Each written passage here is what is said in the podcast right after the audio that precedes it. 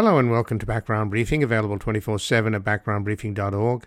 I'm Ian Masters, and today we'll look into a number of stories and issues in the news.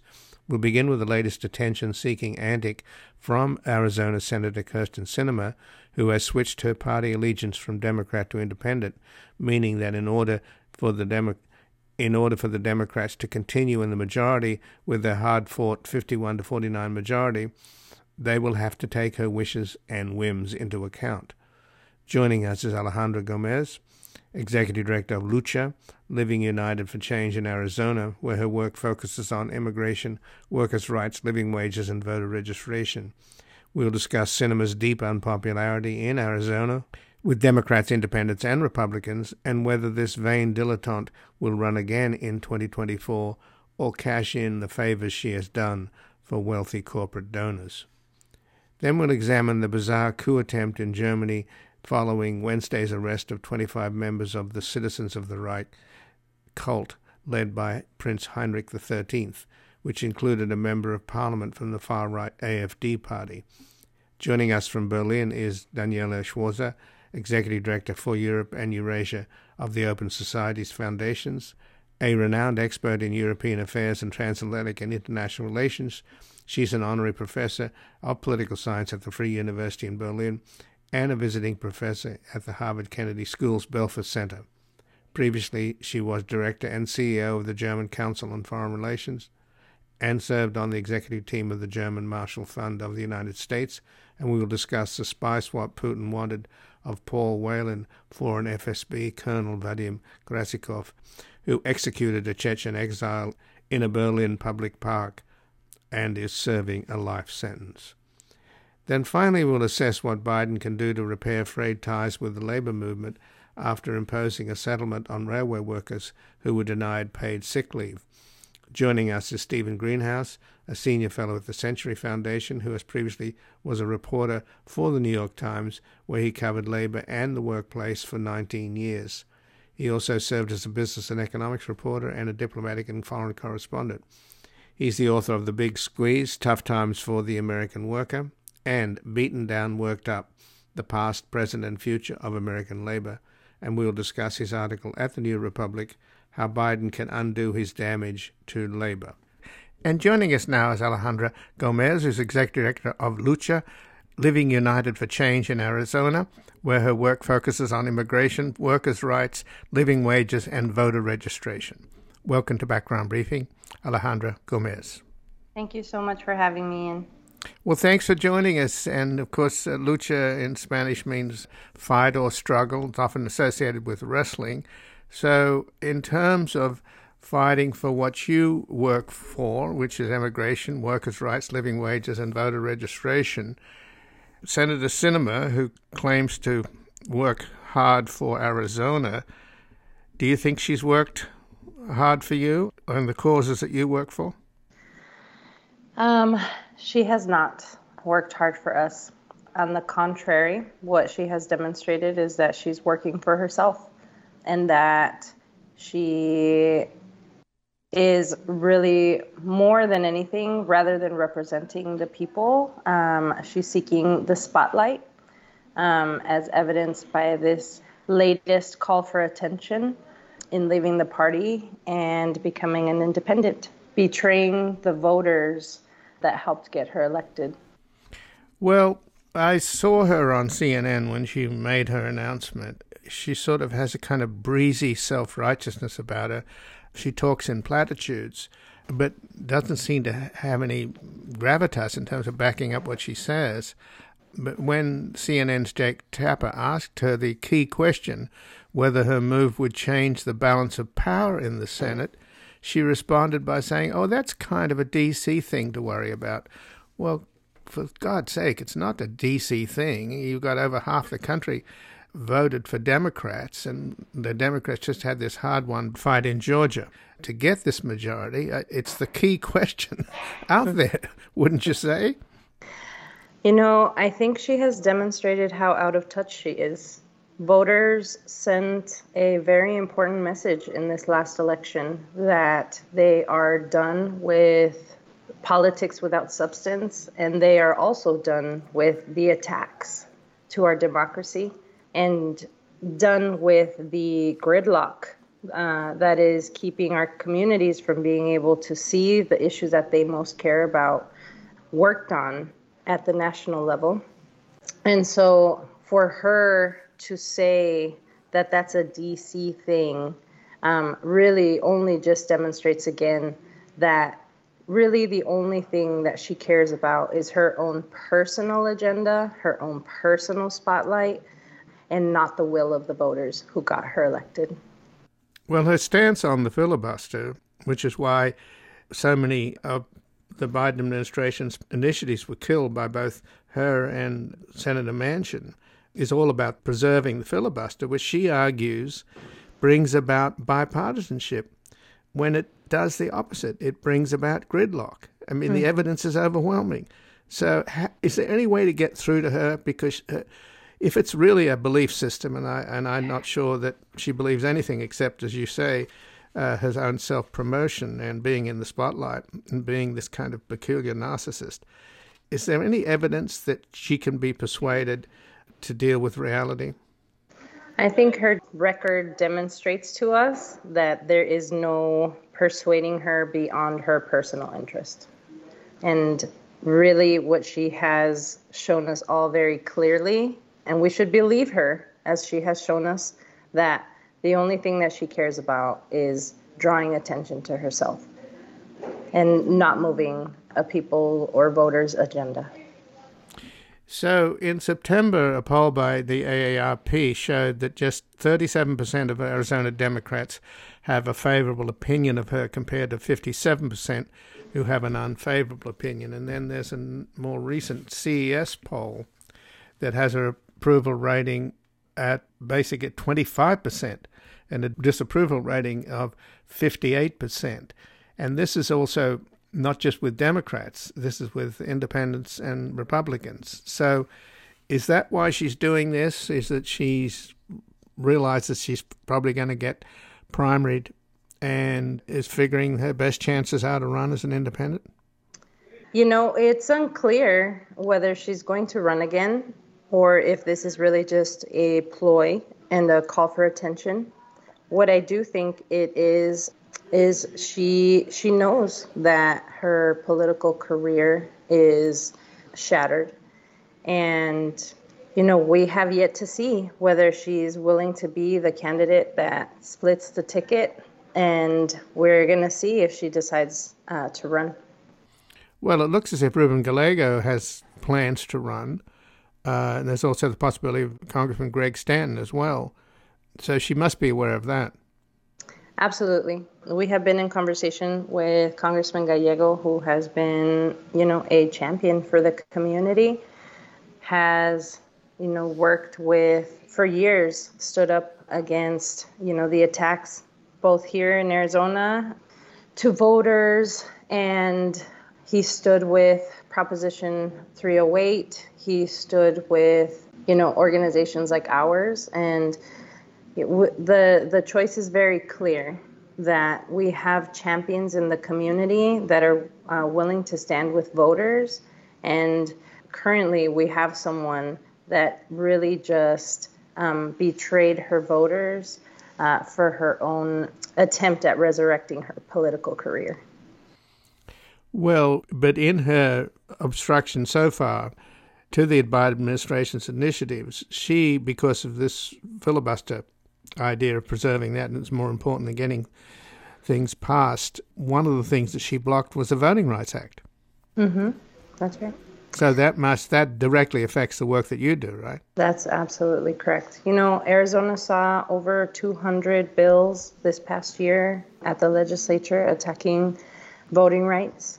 We had a parade of horribles at the statewide candidate level from Blake Masters to uh, Kari Lake.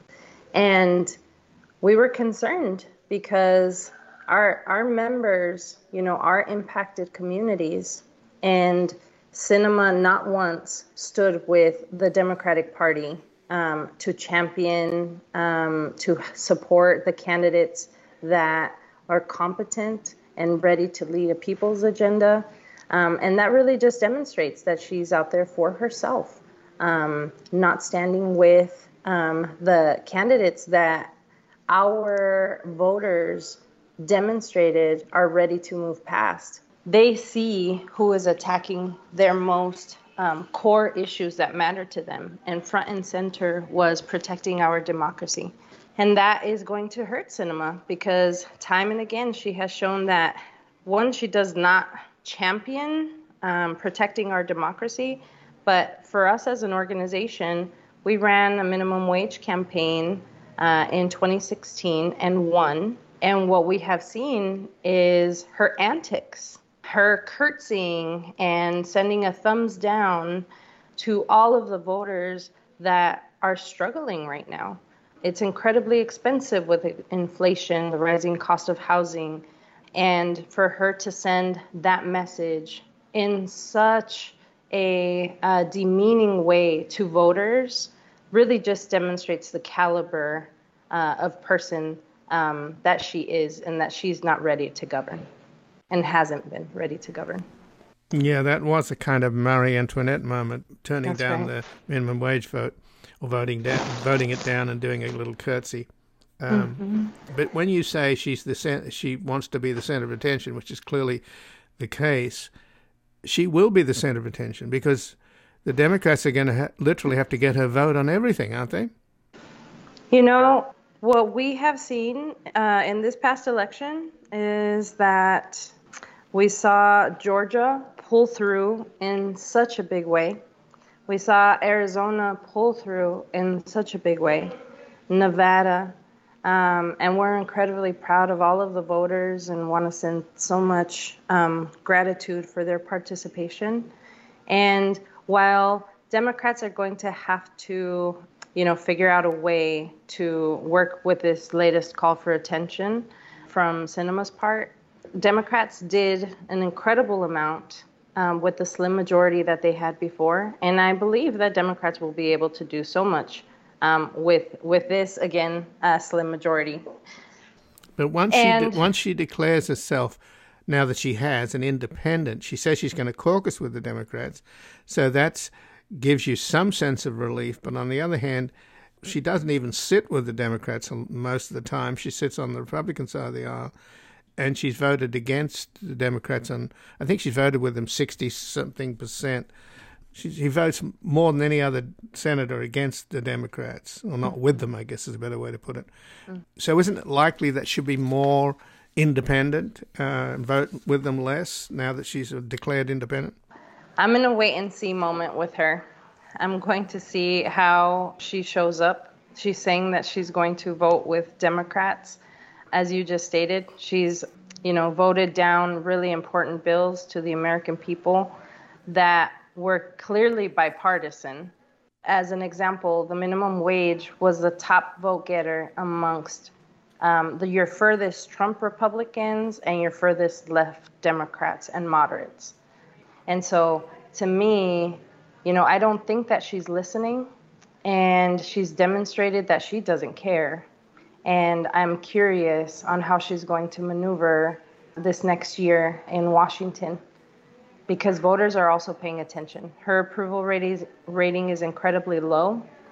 So there's a lot to be seen, but one thing that I will say is that she has proven to the nation that she is not the people's candidate. So when you say that she'll split the Democratic vote, which is obvious, if Ruben Gallego runs as a Democrat and she runs as a independent in 2024, then logically she would be splitting the Democratic vote.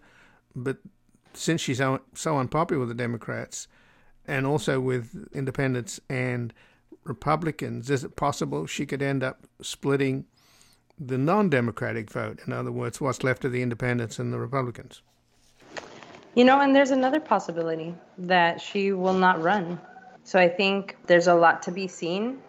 I think she needs to make the decision whether she's going to run or not and we have seen that she is definitely unpredictable. And so, yeah, we will see. Well, if she doesn't run, that would probably be because she's been rewarded by all these lobbyists who've thrown money at her, right? That's right. I mean, when you think about it, she's stymied so many democratic initiatives, the most important of which was would be to raise taxes on the super rich, mm-hmm. and uh, particularly on those that get carried interest, which is what she opposed uh, in one of the the big um, Build Back Better bills that Biden failed to get through because of her and Manchin. So, isn't it logical to assume that if you've made this massive gift to hedge fund managers and billionaires, that they can make zillions more money because they don't pay taxes, aren't they going to reward the one person who scuttled the attempt to make them pay more taxes? Absolutely. Um, we have seen that she has cozied up to special interests, big pharma, cryptocurrency firms that are not doing well anymore. And uh, she um, is now, she went from, you know, having a everyday working American wage to now, you know, she's a millionaire. And that came from, you know, her doing the bidding of big pharma and so many other special interests that you know don't care about where the American people are right now in this difficult moment in time. You know, as we have seen the rising cost of even groceries. You know, we met with our members just before the election. We were doing listening sessions and everyday people were struggling being able to buy groceries. You know that it's a it's an appalling thing to have a legislator that would rather do the bidding of these corporations um, that would ra- rather make it difficult for our fellow neighbors, um, everyday people, voters, to be able to access quality um, healthcare and medicine that should otherwise be affordable and accessible to make it now difficult for them to access you know these life-saving medicines. So just in the last couple of minutes Alejandro gomez when you say she's a millionaire in the recess last year she went off and interned at a winery i believe in california that belonged mm-hmm. to a wealthy donor mm-hmm you say she's she's a millionaire now from what? From donations? From how did she become a millionaire serving the, in the U.S. Senate? Yeah, that's the question at hand. I think it has been now from all of the favors that she has done for Big Pharma and all her special interest friends. So she will be just fine when she decides to, you know, either run or not run, which I also think that, you know, this is a call for attention, but it's unclear whether she will run. Well, Alejandro Gomez, I thank you for joining us. I appreciate it. Thank you so much. And again, I've been speaking with Alejandra Gomez, who's the executive director of Lucha, Living United for Change in Arizona, where her work focuses on immigration, workers' rights, living wages, and voter registration. We're going to take a brief station break and back examining the bizarre coup attempt in Germany, along with Putin's attempt at a spy swap of Paul Whelan for an FSB colonel, Vadim Krasikov, who executed a Chechen exile in a Berlin public park and is serving a life sentence.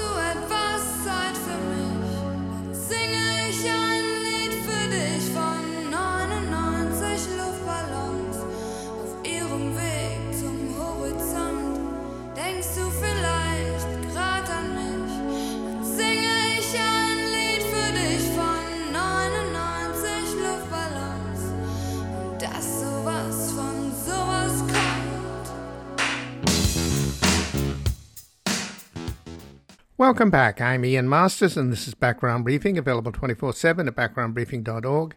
And joining us now from Germany is Daniela Schwarzer, who's the Executive Director for Europe and Eurasia for the Open Society Foundations, a renowned expert in European affairs and transatlantic and international relations. She's an honorary professor of political science at the Free University in Berlin and a visiting professor at Harvard's Kennedy School Belfer Center. And previously, she was director and CEO of the German Council on Foreign Relations and served on the executive team of the German Marshall Fund of the United States. Welcome to Background Briefing, Daniela Schwarzer. Thank you, Ian. Well, thanks for joining us. And on Wednesday, there was a massive police raids across Germany. 25 people were arrested, including for plotting a coup against the German government. The leader of the coup attempt apparently is, a, is somebody called Prince Heinrich XIII. They also rolled up a former member of parliament for the Alternative for Deutschland AFD far right anti immigration party as well. So, is this shaking the political foundations in the country, or is this just being sort of written off as a bizarre group of 21,000 lunatics? Uh, we have them over here in spades. So, is it serious or farce? In the beginning, it looked very serious, in particular also because German media uh, were reporting on this live uh, from the respective places all over Germany where the raids were conducted. But the more that is known about the group, the more that it, see, it seems like a pretty crazy group uh, bringing together a number of former soldiers, and a judge, a member of parliament. So, indeed, serious people, however, with a pretty crazy plan. So, I don't think Germany was ever uh, on the verge of a coup. But on the other hand, those were people ready uh, for violent action. So, there was a true danger. And it's very good that this was discovered early. But this group, the Citizens of the Reich, in 2016, they killed a policeman in Bavaria.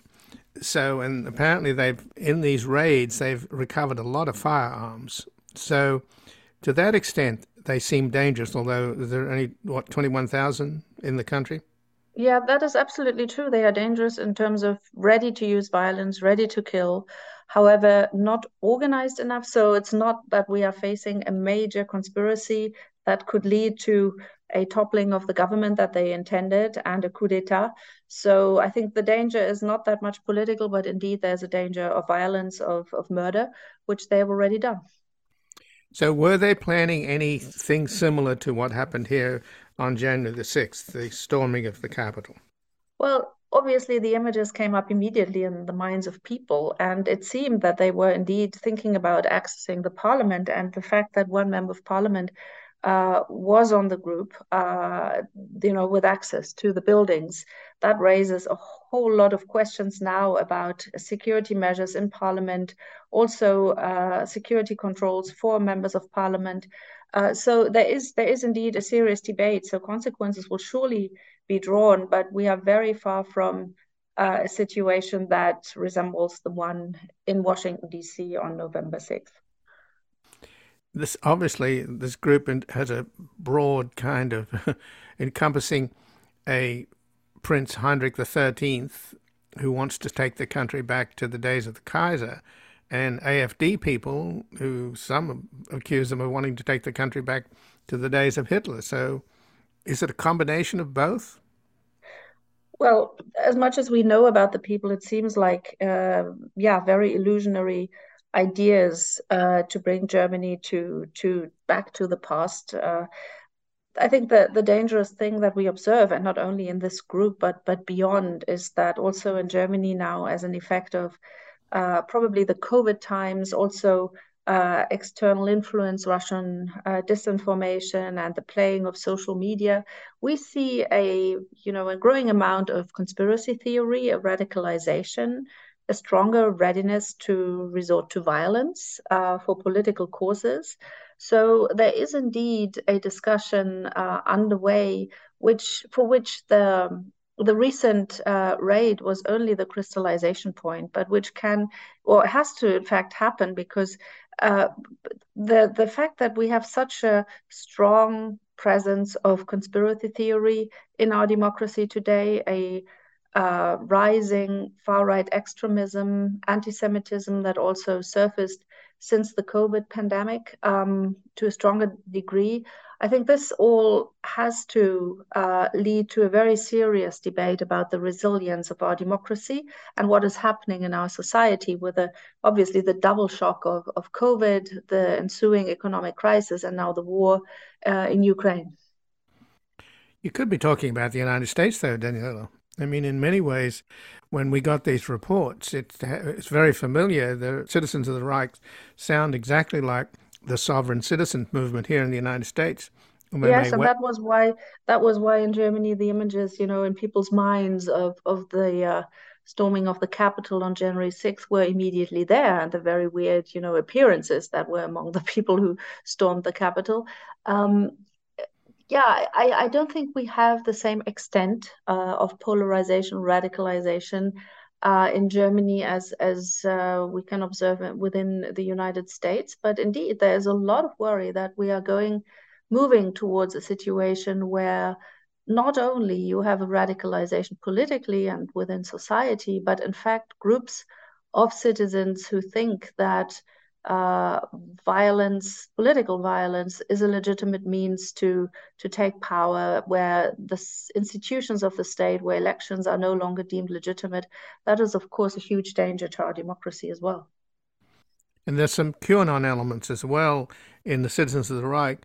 But there's also another group, I, I take it even more fringy, and that is the Kingdom of Germany, led by King Peter. Is that sort of some weird kind of hippie operation, or is that a part of this kind of atavistic idea of going back to the days of the Kaiser? You know, some of the subgroups and some of the people may seem quite weird, and and I think in that case this is so. However, I think we we shouldn't belittle uh, the underlying problem and that is that uh, a group of, of citizens in this country thinks that it's the right thing to topple the government violently, to storm maybe the parliamentary building, uh, as has happened in the US. So even if it is a bunch of different groups, and some of them may seem crazy, it is very important to to look at them very seriously. And the most important question is how could we get there? And why doesn't our democracy actually offer the channels to voice discontent and to make people feel uh, that they can have a say. I think that's the question that should bug us more than than the question of you know how crazy are subgroups of of this uh, broader network. So Daniela Schwartz, you mentioned Russian disinformation influencing these movements. There's also a story that's just emerging now. There was a, obviously a spy swap here in the United States. Brittney Griner, the basketball player for the Merchant of Death, Victor Bout, and there's a lot of complaints over here, particularly from the uh, right wing in the Republican Party, saying that what a terrible deal it was. That, you know, a, les- a black lesbian. I mean, this is the kind of dialogue that we're uh, hearing from the right. Got exchanged for this arms dealer. But on the other hand, apparently in the negotiations, the U.S. was talking with Germany because the Russians, or in particular Vladimir Putin, wanted a former FSB colonel in the spy swap, along with Paul Whelan, who's been held there unjustly for about uh, three years. So the deal didn't go through, presumably because there's no way in the world that the German government was going to give up a guy that has a life sentence because he brazenly executed a Chechen citizen of Georgia, this guy, Colonel Vadim Krasikov, in a public square. He, then citizens chased him, and he was arrested. And I mean, what I find shocking about it is that this is somebody that Putin wanted. I mean, I suppose I shouldn't be surprised, but how does it strike you? Yes, indeed. This is a, a story which which had its uh, occurrences already. That Putin has demanded that he is, is liberated and uh, uh, sent to Russia, the German government has consistently said no. Indeed, that murder uh, at the heart of Berlin, really, in a in a park at the very city center, a guy, you know, was shooting someone at full day. So I mean, this was just such a scandal. And then when he was tracked down, it was apparent that this was a uh, a Russian agent who was deliberately killing uh, someone in Berlin, um, the Germans took a very strong and hard stance on this and said he will not be liberated. I can't tell you what is happening in, behind closed doors in negotiations, maybe between the German and the US government to move that position. But so far, there has always been an outright no uh, to Putin's request to, to get him back to Russia. Well, what is the situation vis a vis Putin and Scholz? They had a conversation recently what I took away from it was that there was a kind of reassurance from the German Chancellor that Putin wasn't going to use nuclear weapons in Ukraine, but on the other hand, Putin's made it clear that he's in, in it for the long war. And then on top of that, just in the last couple of days, Putin has floated the possibility that Russia may abandon the no first use nuclear policy, and he's talking about the U.S. having the plans to have a counterforce strike, uh, which Putin refers to as a disarming, disarming first strike, where the United States, out of the blue, just suddenly fires hundreds of nuclear weapons at Russian targets to neutralize their submarines, uh, uh bombers, and ICBMs, which of course would be a global catastrophe, and take away Russia's ability for a, a second strike. So he's going to put Russia on a nuclear posture based upon total paranoia. Indeed, the rhetoric at least has escalated a lot over the past two days, and uh, the the threat of Russia, of course, has to be evaluated against what, what Putin said very recently. But but we also have to recognize that his current situation is such that he has lost territory in Ukraine. He doesn't have or seem to have a game plan how to how to move uh, back into lost territory or how to even defend what he still holds on Ukrainian territory. So for him, he is moving step by step closer to a defeat with conventional arms, and the Ukrainian army, backed by uh, the West, uh, is is uh, performing much better than than one would have thought. Um, so we are, we are right now in a phase of, of rhetorical escalation. Putin has upped the threat uh, after not only the US uh, had warned him that there would be a retaliation, but also China uh, had warned Putin that uh, it, the, Russia should not resort to nuclear arms use. So it's hard to say whether anything in his uh, actual strategy has changed. Um, there are there have been back and forth over the past month of the war, but it is true that the threat is now upped and that he has, in a way, changed the paradigm of of a possible yeah use of nuclear weapons being possibly the first mover. So, in terms of Putin's strategy, which I mean, a part of uh, this attempt to get this Russian FSB assassin, the bicycle assassin, as he's referred to in Germany, freed in a swap with Paul Whelan, of course, was also a ploy to pit the United States against Germany and I mean, the blowing up the Nord Stream 1 and Nord Stream 2 pipeline seemed to be also a, a real signal to Germany if you don't want our gas, you're never going to get it. And I guess Putin is counting on, unfortunately, he seems to have an alliance with Saudi Arabia and the Emirates in terms of OPEC. Plus. It seems that his strategy here is to make life as miserable for people in Germany through this winter in the hope that they will tire of this war, which he said will go on, and maybe Putin is planning on an offensive in the spring. So, what's your sense of whether or not there could be any success in? I mean, Putin was also, if you follow Russian media, he was also counting on the so called red wave here in our recent midterm election, which didn't materialize. But they were really hoping in, in Russia that the uh, Republicans would win and Kevin McCarthy, uh, the new leader of the House, would cut funds for Ukraine. So that's a pretty naked strategy on his part. How is it working in Germany in terms of undermining NATO solidarity?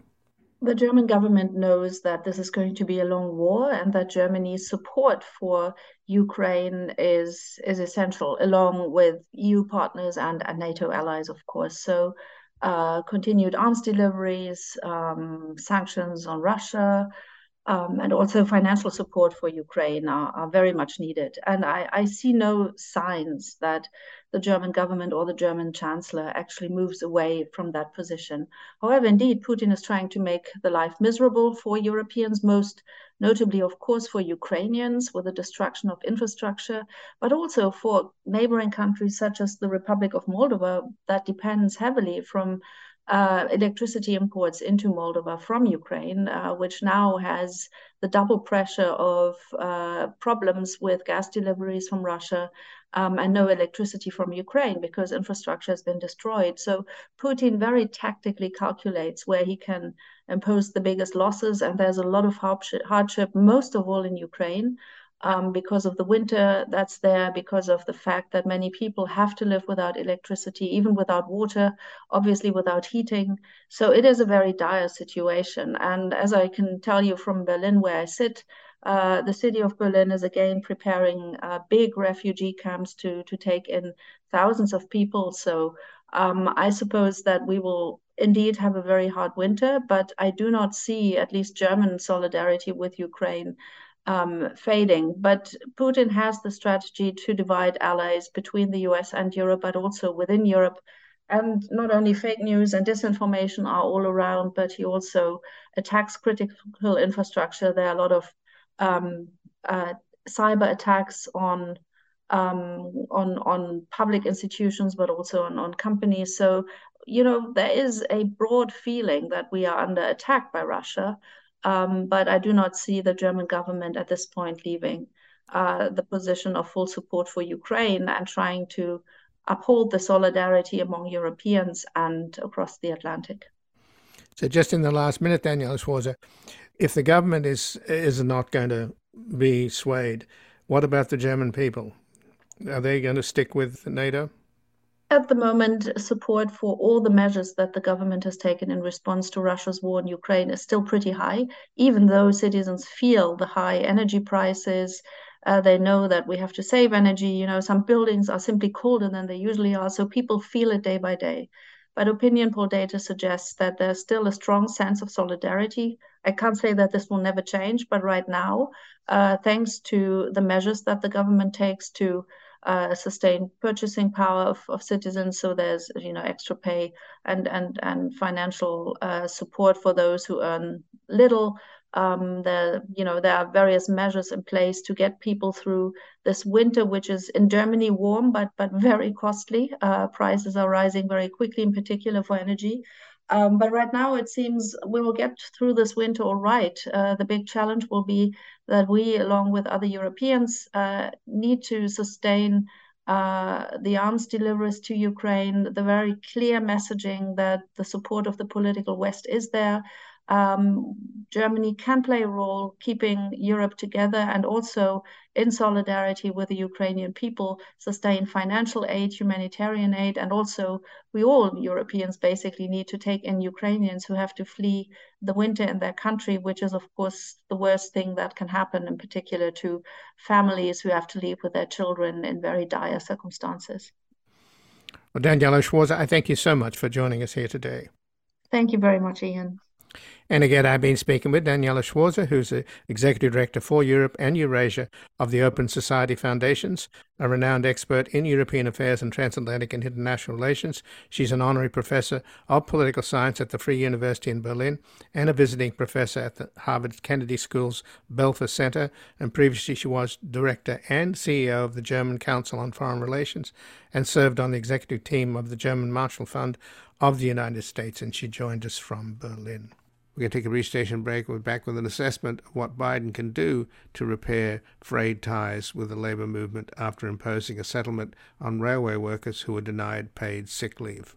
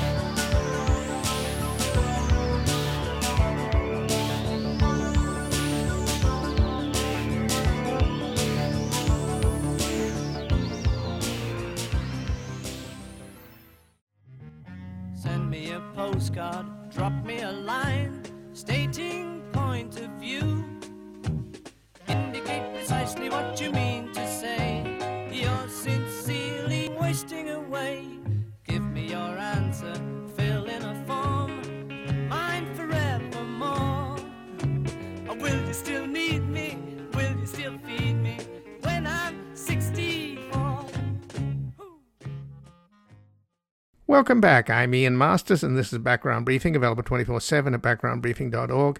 And joining us now, Stephen Greenhouse, who's a senior fellow at the Century Foundation, who was previously a reporter for the New York Times from 1983 to 2014, where he covered labor in the workplace for 19 years. He also served as a business and economics reporter and a diplomatic and foreign correspondent. He's the author of The Big Squeeze, Tough Times for the American Worker, and Beaten Down, Worked Up, The Past, Present, and Future of American Labor. And he has an article at the New Republic, How Biden Can Undo His Damage to Labor. Welcome to Background Briefing, Stephen Greenhouse. Very good to be here, Ian. Well, thanks for joining us, Stephen. And how much damage did he do to labor and over the ending the rail strike and not delivering on seven days of paid sick leave for, I think, four of the 12 uh, unions involved that were uh, poised to go on strike? Ian, that's a good question. It's really hard to know exactly how much he's damaged himself with labor. Certainly, some rank and file rail workers and some rail unions complained. I think a lot of, you know, diehard lefties complained, saying, you know, and, and these 500 labor historians wrote a letter complaining, criticizing him for blocking the strike. And there was widespread complaint that, you know, Joe Biden, who calls himself the most pro union president ever, you know, disarmed, took away the the most powerful tool that workers have, that unions have, to push management to be more forthcoming in labor negotiations. Having said that, Ian, the president of the AFL-CIO, Liz Shuler, you know, really didn't criticize Biden at all. Says, you know, for to be mad at anybody, we we should be mad at the huge freight railroads which are making record profits and didn't see fit to give their workers something as very very basic as paid sick days. And and and as you said, you know, just four out of the 12 rail unions voted against the contract. That means, you know, eight of the 12 supported it. So, and and yes, of, of the four that voted against it, they represented 55% of the railway rail workers who'd be affected, 115,000 rail workers. So it's not like uh, nearly as bad as when Ronald Reagan um, fired 11,300 air traffic controllers back in 1981 and shut down, decommissioned their union. This is, you know, Biden was really torn, and I think some union leaders are really torn. Um, Biden realized if, if there's a nationwide rail strike, that could really do serious damage to the economy. He was worried it would push, um, you know, the fragile economy into recession. He, you know, his economic advisor said a lengthy strike could cause the loss of 765,000 jobs. That would be non-union jobs and non-union jobs. And I think some union leaders feared that if there was a strike, it could, you know, the public could turn against the workers very quickly, and that could really sour a lot of people on unions just when unions are doing very, very well and are, and you know, are, are at their most popular uh, level since uh, 1965. But Sherrod Brown, who's a very pro-labor senator, he came to Biden's defense, and Biden, of course, himself did defend his actions in regard to the sick leave issue by pointing out that the workers got what I think a 42% raise over a number of years. But then he then he went on to say that everybody should have sick leave, and uh, he was standing next to Macron, the French president, and he gestured to the European reporters. You know, you guys in Europe know that it's, taken for granted, right? Which is, shows you how backward we are. I mean, right. that, that's that's the main point I made in, in my New Republic piece. I, I think it's totally understandable that he wanted to block the strike because the economic damage it could do to the nation, you know, would be maybe you know arguably much greater than you know what the rail workers might win in uh, in a two day or two week strike.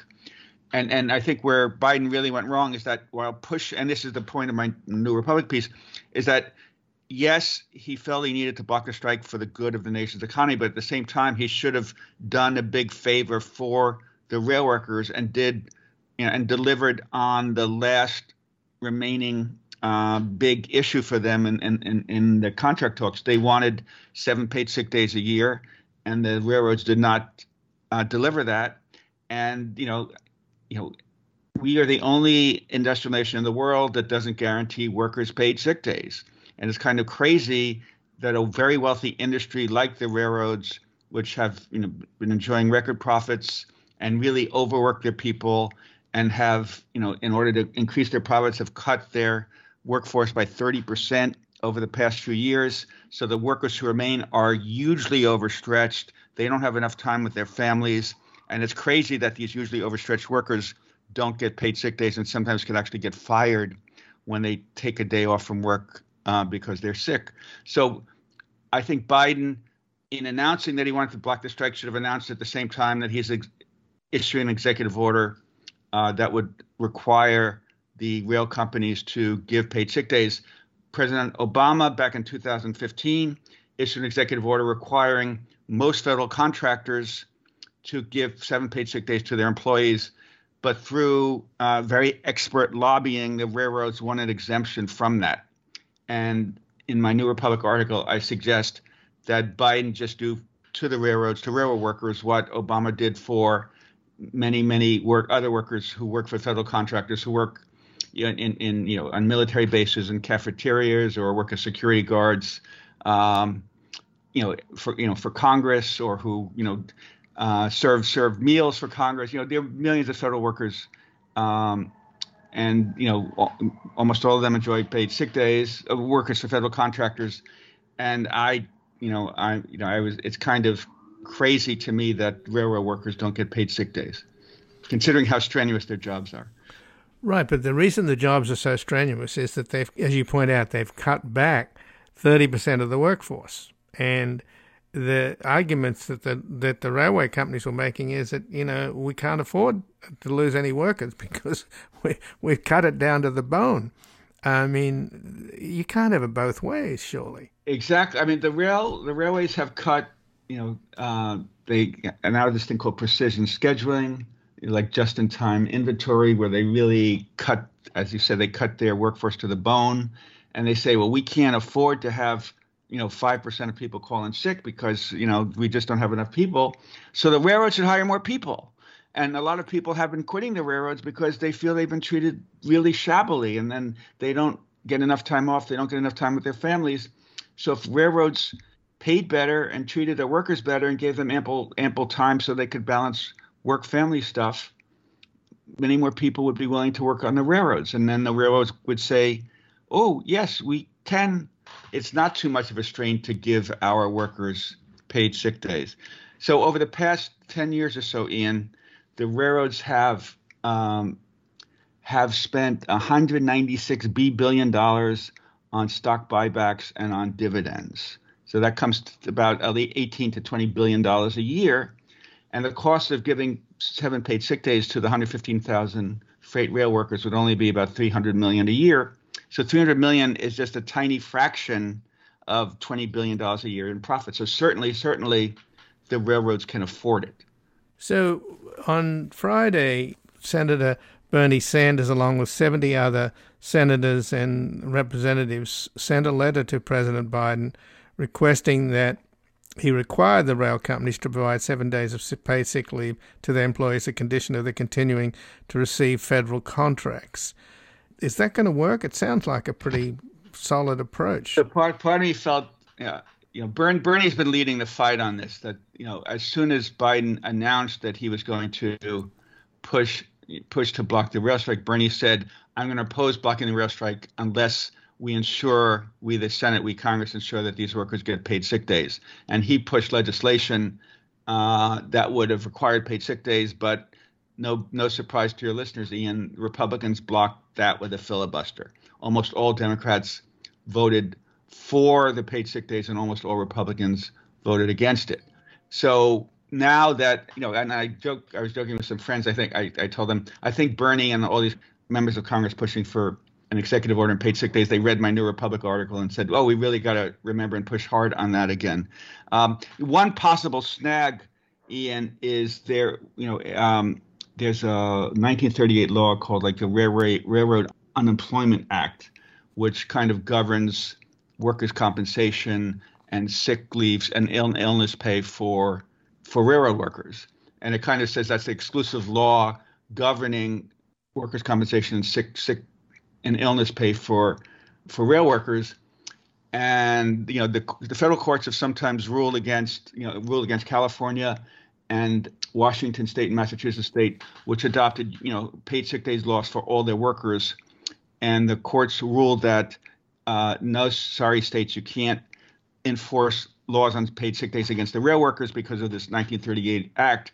But the 1938 Act really seems to apply to preempt state action. It, it's not clear at all that it would prevent Biden from issuing an executive order. But best of all, it would be good if Congress could pass, you know, could could amend this uh, railway this railroad act and allow and require paid sick days. It, it you know it shouldn't be that hard. It you know it just you know you know I, I was just giving a speech the other day in Toledo, Ohio, which is a big uh, rail city, rail terminal city, and uh, I was saying you know it's crazy in the United States we're the only advanced industrial nation that doesn't provide guaranteed paid sick days to workers. We're the only one that doesn't provide paid vacation to workers. The one that doesn't provide paid uh, maternity leave, paid parental leave to workers. And there's something really broken. Uh, and you know, it should be like a very basic thing for a civilized nation, for the legislators of a civilized nation, a wealthy nation, to vote to require that employers give paid sick days.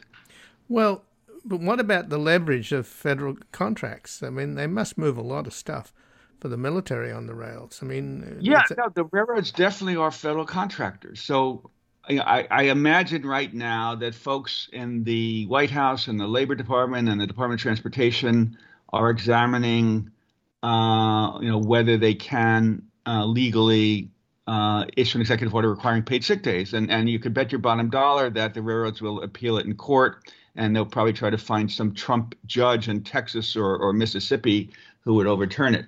So I think the uh, you know the Biden administration wants to do its best to try to ensure that you know, it, it, it will be as legal as possible. There's another possibility, Ian, is that you know Pete Buttigieg as, as um, transportation secretary gets to uh, oversee safety regulations in the nation's railroads.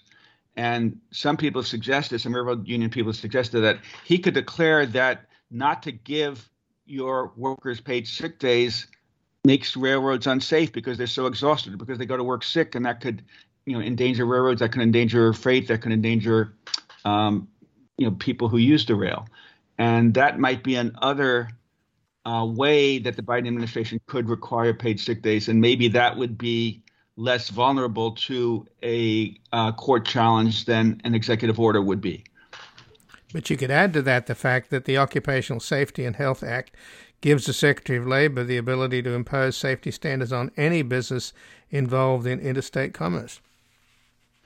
That is that is true, um, but you know, it, uh, issuing a new regulation under OSHA often takes months, even years. You got to have have a comment period and assess the comments, and have a second comment period. You know, you know, we saw the administration acts very slowly in that regard, you know, with regard to requiring vaccines, you know, for, for all workers. So I think the best route would just be a straight executive order uh, for federal contractors.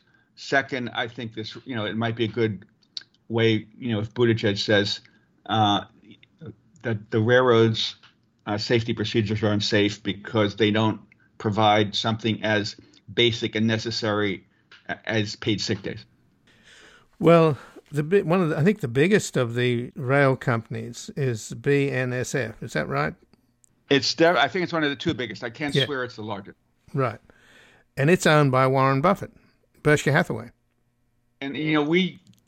You I mean, know, Warren Buffett, it, you know, while he's one of the world's richest men, often seems like a more enlightened capitalist than many other capitalists. I was about so, to say that he's considered something of a liberal, isn't he? Yeah, yeah, yeah, yeah. I mean, I, yeah, I quoted him in my book saying, you know, yes, there was a class war going on, and we, you know, the the the one percent, we the upper class, are winning that war. So I, I'm kind of surprised that Buffett doesn't say, you know, it's wrong for our railroad not to provide paid sick days. So has anybody uh, contacted him? Uh, I'm sure you know during the labor negotiations, a lot of people called out Warren Buffett on this and say, Warren, you great big-hearted capitalist, you know, we want you to be big-hearted on this and require your management to give paid sick days, but maybe he didn't want to overrule, you know, the people running, you know, the people who run the railroad day to day. Hmm. Well, he also said at one point that we are in danger of becoming a plantation economy, where the few white yeah. Southern planters sit on the veranda drinking mint julep served by and I'm sure some of the African Americans in white uniforms, you know, and the yeah. rest of us are toiling in the lower 40 that I think is a pretty accurate image of this kind of plutocratic controlled economy that we have.